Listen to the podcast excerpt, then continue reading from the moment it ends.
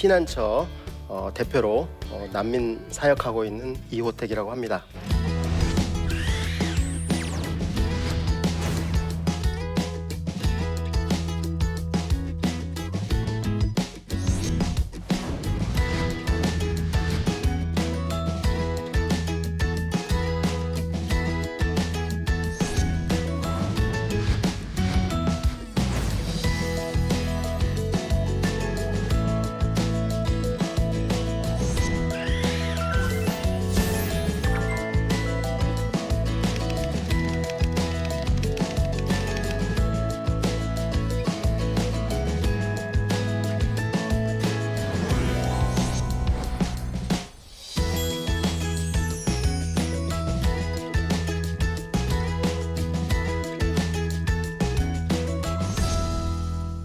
어, 추석을 맞아서 어, 모든 사람들이 예, 고향으로 가고 있습니다.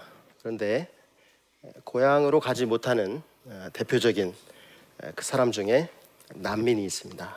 그들은 고향이 있지만 예, 고향으로 돌아가지 못하고 집이 있지만 집으로 돌아가지 못하는 사람들입니다. 전쟁, 정치적인 박해, 또 사회적인 그런 박해 아, 이런 것 때문에 에, 돌아가면 아, 당할 위험에 대한 두려움 때문에 에, 자기네 나라로, 자기네 고향으로, 고국으로 에, 돌아가지 못하는 외국인들을 어, 난민이라고 합니다. 약 지구상에 76억 정도의 사람들이 살고 있는데 그 중에 3.4%한 2억 6천만 정도 되는 사람들이 에, 자기네 나라에 살지 못하고 다른 나라에 살고 있어요. 근데 그들 중에 자기 자유 의지로 결혼하기 위해서 공부하기 위해서 어, 또 일하기 위해서 이렇게 간 에, 그런 사람들도 있고 어, 가고 싶지 않았는데 억지로 할 수 없이 예, 갈 수밖에 없었던 사람들이 있습니다. 이 강제적 이주자들을 일단 난민이라고 하는데요. 6,580만이 있습니다. 전 세계에. 에, 그 중에 한 4천만 정도는 아직 자기네 나라 국경을 벗어나지 못 않고 그 자기네 나라 안에 살고 있는 사람들이고 한 2,500만 정도는 국경을 넘어서 다른 나라에까지 피난을 간 사람들입니다. 싸우고 나면 난민이 생기죠.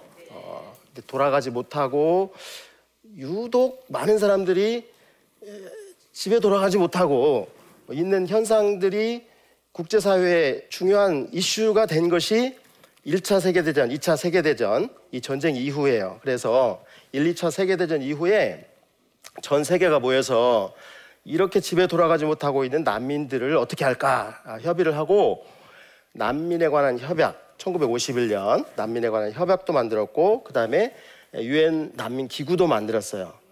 한 3년 정도 열심히 일하면 이 난민 문제를 해결할 줄 해결할 수 있을 줄 알았습니다. 근데 3년이 지나도 어, 해결하지 못했을 뿐만 아니라 계속 시간이 지나도 난민이 계속 또 발생하는 거예요.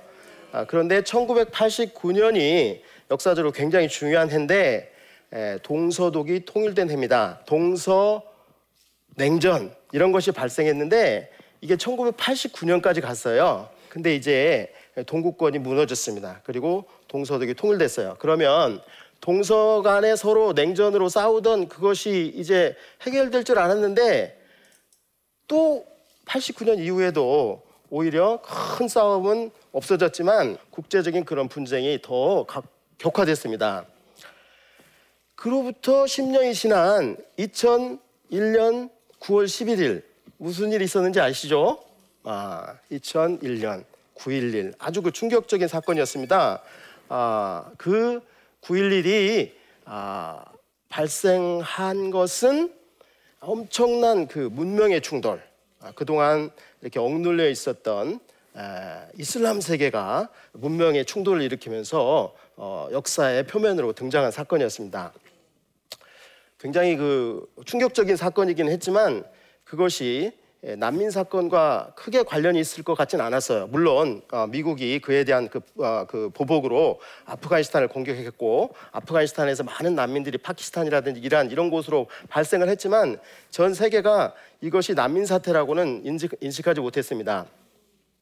그런데 이로부터 또 10년이 지난 2011년 1월 14일 자스민 혁명이라는 그런 혁명이 튀니지에서 발생했습니다. 튀니지에서부터 리비아로, 이집트로, 시리아로, 이라크로, 예멘까지 이렇게 계속 어, 이 아, 도미노처럼 아, 전쟁이 발생하고 그 곳에서 발생한 난민들이 건너가는 곳이 지중해예요. 지중해. 지중해를 건넜는데 유럽에서 막 막고 있으니까 결국은 다 지중해에서 이렇게 빠져 죽는 그런 사건이 발생했죠. 2015년 9월 2일 날 여러분들이 너무도 잘 아는 아일란 쿠르디라는 아이가 터키 보드룸 해안에서 엄마 품에 안겨 있는 것처럼 그렇게 죽은 사진이 전 세계 엄마들의 마음, 아빠들의 마음, 형, 누나들의 마음을 움직였습니다. 그래서 아, 우리가 이렇게 난민들을 거절하고 장벽을 쳤기 때문에 이 아이가 이렇게 죽었구나. 그래가지고 어, 유럽이 더 이상 그렇게 그 장벽을 칠 수 없었고 결국은 에? 독일의 엄마의 마음을 가진 메르켈이 그냥 우리가 장벽을 열겠다. 다 독일로 와라. 이런 식으로 해서 유럽이 결국은 장벽이 열렸습니다. 그리고 많은 난민들이 독일로 갔고 그래서 전 세계적인 난민에 관련된 뉴스가 2015년부터 이렇게 전 세계적인 난민 이슈가 됐습니다. 그때까지만 해도 이것이 전 세계의 난민 이슈다라고 하는 것은 우리가 알게 되었지만 그 전에 난민에 대해 사람들이 잘 몰랐습니다. 근데 2015년 이후에는 오 세계에 난민이 있구나라는 것은 알게 되었어요. 근데 아 이것은 지중해 문제지, 전 세계 문제지, 유럽 문제지 이렇게만 생각했는데 우리나라 문제라고는 생각 못했습니다. 근데 우리나라에도 난민이 있습니다. 우리나라가 난민 협약에 아까 그 1951년 난민 협약에 가입한 것이 1992년이에요. 그때부터 어, 법을 고쳐가지고 이제 출입국관리법에 난민 관련된 규정을 만들어가지고 94년부터 난민 신청 접수를 받기 시작했는데 94년부터 지금까지 난민 신청한 사람이 약 4만 명 됩니다. 4만 명. 자, 우리나라에도 약 4만 명의 난민 신청자가 있다는 거죠. 지금 한국에서 가장 유명한 난민이 욤비또나라는 그 콩고 왕자입니다. 이분은 이제 그 광주대학교 교수도 했고 그 다음에 아시아 태평양 전체 이 지역에 그 난민 네트워크의 의장도 했어요. 이분이 한국에 올 때 어디 가는지를 몰랐어요. 근데 콩고에서 생각할 때는 이 사람이 한국 그러면 이제 북한이 더 친했어요. 그래가지고 어, 중국에 왔다가 인천으로 이렇게 왔는데 택시를 타면서 자기는 북한에 왔다고 생각한 거야. 그래서 평양에 갑시다. 택시 택시를 잡아가지고 평양에 갑시다. 그러니까 택시 운전사가 우리 평양 못 가요. 그러면서 그 이태원에다가 데려다 놓고 가버렸어요. 아. 이렇게 난민들의 삶은 이렇게 자기가 계획한 대로 되는 게 없습니다. 그리고 어디 가는지도 몰라요. 자 그러면 하나님께서 하나님께서는 어떤 마음으로 이 난민들을 발생을 하시나 이게 하나님과 관계가 있나 있을까요? 아, 예, 당연히 있습니다. 참새 한 마리 떨어지는 것도 우리 머리카락도 세시는 분께서 당연히 이 일을 알고 계시겠죠. 어, 하나님의 계획 가운데 있습니다. 성경에서 대표적으로 자기 고향을 떠나서 다른 나라까지 이렇게 움직여 간 사람 중에 가장 유명한 사람이 아브라함입니다. 음, 아브라함의 고향은 원래 갈대아 우르였어요. 메소포타미아, 지금 이라크 지역입니다. 거기에서부터 아브라함이 간 곳은 거쳐간 곳은 티그리스 유프라테스 강이라는 세계에서 가장 긴 강을 거슬러 올라가 가지고 터키의 하란까지 올라갔습니다. 터키 하란까지. 터키 하란까지 올라갔다가 거기서 지중해를 따라 쭉 또 내려가 가지고 시리아 시리아 아, 레바논 거쳐 가지고 어, 이스라엘까지 이렇게 온 겁니다. 고향을 떠나서 어딘가로 갔어요. 어디 어디였죠? 아브라함이 간 곳이 이스라엘 지역이고 이 가나안이라고 합니다. 나 가난 복지 귀한 성에 들어가려고 했던 그 가나안. 예? 예, 거기에 아브라함이 가난 복지 귀한 성에 들어가려고 메소포타미아 갈대아 우를 떠나서 거기까지 무언가에 이끌려서 또 아니면 어쩔 수 없이 이렇게 이주했던 것입니다. 아브라함의 별명이 뭐죠? 아브라함 별명이 여러 가지 타이틀이 있는데 믿음의 조상, 그 다음에 열국의 아비, 그 다음에 복의 근원 뭐뭐 이런 타이틀이 있습니다. 되게 멋진 타이틀들인데 이 타이틀들이 전부 다 아브라함이 이렇게 고향을 떠나서 움직이는 이 여정을 통해서 연단되면서 얻은 타이틀들입니다. 근데 히브리서에 보면 아브라함이 이렇게 움직일 때 하나님께서 어디로 가라 어디로 가라 아니면 또 구글맵이 있어가지고 이쪽으로 이렇게 찾아가지고 이렇게 가고 그랬던 게 아니고 갈 바를 알지 못하고 간 거예요. 하나님께서 가라고는 했는데 어디로 가라고 구체적으로 말씀을 안 해주시고 또 어디가 어딘지 동서남북 어딘지 이 맵이 없어가지고 헤매면서 갈 바를 알지 못하고 갔습니다. 이스라엘 백성들이 광야에서 40년 동안 헤맨 거 아시죠? 어?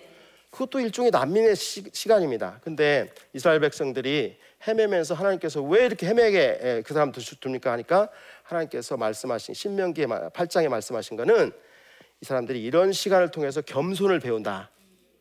뭐그 광야에서 아무것도 자랑할 게 없잖아요. 그러니까 아, 자랑하지 못하고 겸손을 배우게 되고요. 그 다음에 광야에 지나면 뭐 먹을 것도 없고 그럴 것 같아서 꼭 죽을 것 같은데 하늘에서 만나가 내리고 바람에 메추라기가 날려오고 가는데 신발이 헤어지지도 않고 옷이 떨어지지도 않고 그래가지고 이런 간증들을 통해서 이런 삶을 통해서 이스라엘 백성들이 믿음을 갖게 된 거. 디모데전서 6장 8절, 디모데전서 6장 8절에 보면 우리가 먹을 것과 입을 것이 있으면 족한 줄로 알라 이렇게 되어 있습니다. 보통 인간이 최소한 세 가지 있어야 된다고 하는데 의식주 그렇게 말하는데 에? 여기 보면 먹을 것, 입을 것, 의식 요거 있으면 족한 줄로 알라. 주는 없어요. 주는. 그래가지고 그냥 우리가 보통 가장 불만이 뭐죠? 먹을 게 없어서 불만이에요. 뭐, 입을 게 없어서 불만이에요. 가장 불만이. 집이 없어서 불만이에요. 보통은 집이 돈이 제일 많이 들어가고 그거 말고 성경에 보면은 예수님께서 오실 때가 가까이 오면 에? 전쟁, 지진, 기근 이런 것들이 좀 좀 더 많아질 거라고 그랬어요. 지난 여름에 너무너무 더웠잖아요. 그래가지고 이제 이런 식의 기후 변화가 오면은 환경 난민들이 또 더 많이 발생하는 거예요. 그래가지고 전 세계 난민들이 더 많이 발생할 예정인데 근데 성경에는 이것이 재난이 시작이래 시작. 그냥 시작이래요. 어, 그럼 끝이 있을 거 아니야? 무엇가 끝이냐면 마태복음 24장 14절에 보면 이 천국 복음이 온 세상에 전파되는 것이 끝이라는 거야. 그럼 시작이 뭐였어요? 아까 재난. 그 다음에 끝은 뭐예요? 천국 복음이 온 세상에 전파되는 거. 좀 밸런스가 좀 안 맞죠. 재난하고 천국 복음이. 자, 근데 에, 영어 성경 NIV 성경에 보면은 이 재난이 birth pain이라고 되어 있습니다. birth pain. 산통. 그러니까 이 천국 복음이 모든 사람에게 전파되면 새로운 생명이 나오겠죠. 거기서 영적으로 거듭난 새 생명들이 나오겠죠. 새 생명들이 온 세상 땅 끝에서 나오기 위해서 birth pain 산통이 시작되는데 그 산통이 재난이라는 거예요.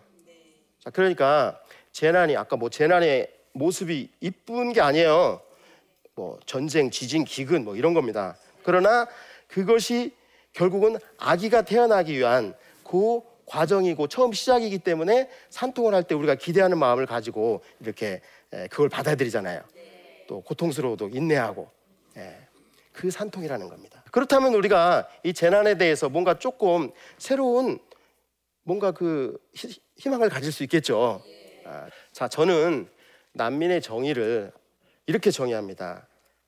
고난 중에서 고향을 떠나서 본향으로 부르심을 받은 하나님의 사람들이다 이렇게 고향이 좋죠. 고향을 누가 떠나고 싶겠어요. 그런데 고난 때문에 불 가운데서 전쟁이라든가 이런 것 때문에 할 수 없이 고향을 떠날 수밖에 없었어요. 그 가운데 본향을 향해서 가는 동안에 하나님께서 피난처 되신다. 하나님이 우리의 피난처시오 힘이시니 환란 중에 만날 큰 도움이시라.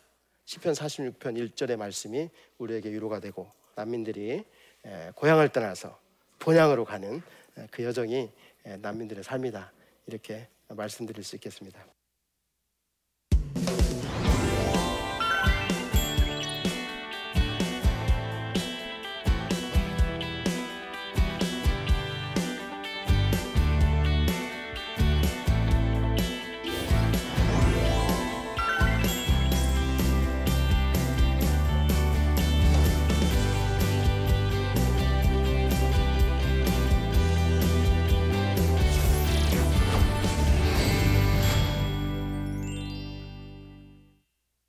네, 제 강의를 어, 경청해 주셔서 감사하고요. 강의 듣고 어, 질문이 있어서 어, 답변 드리겠습니다.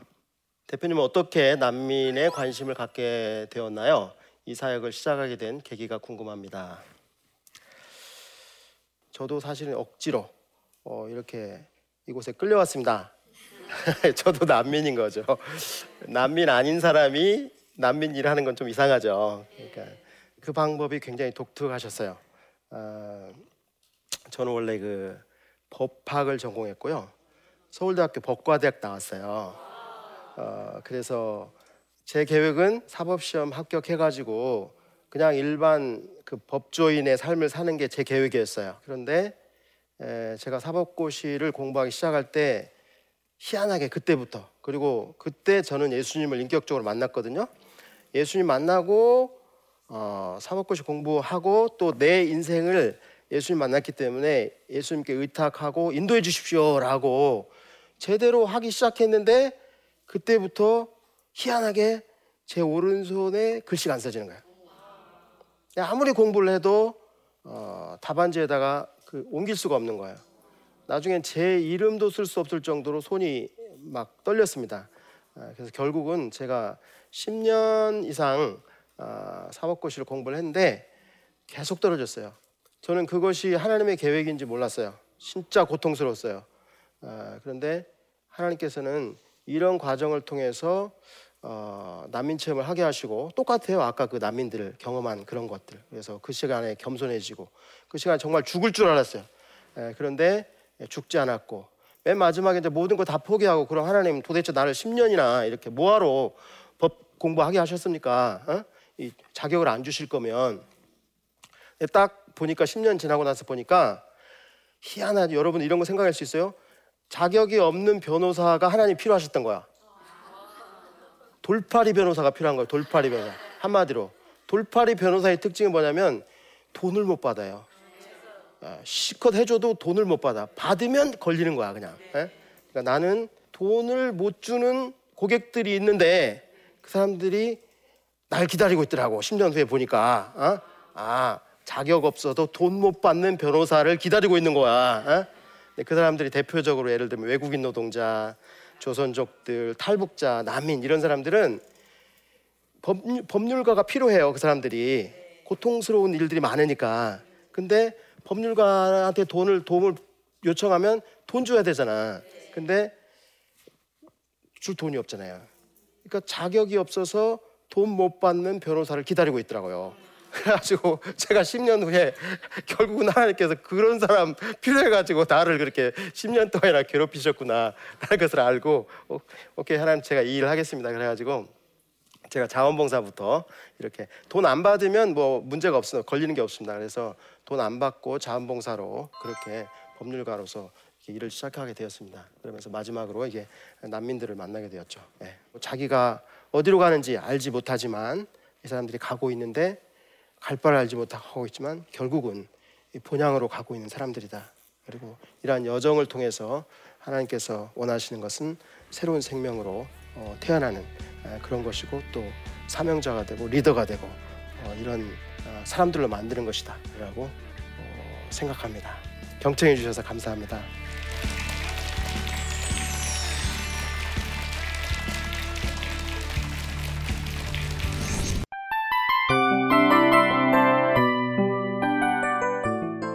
이 프로그램은 청취자 여러분의 소중한 후원으로 제작됩니다.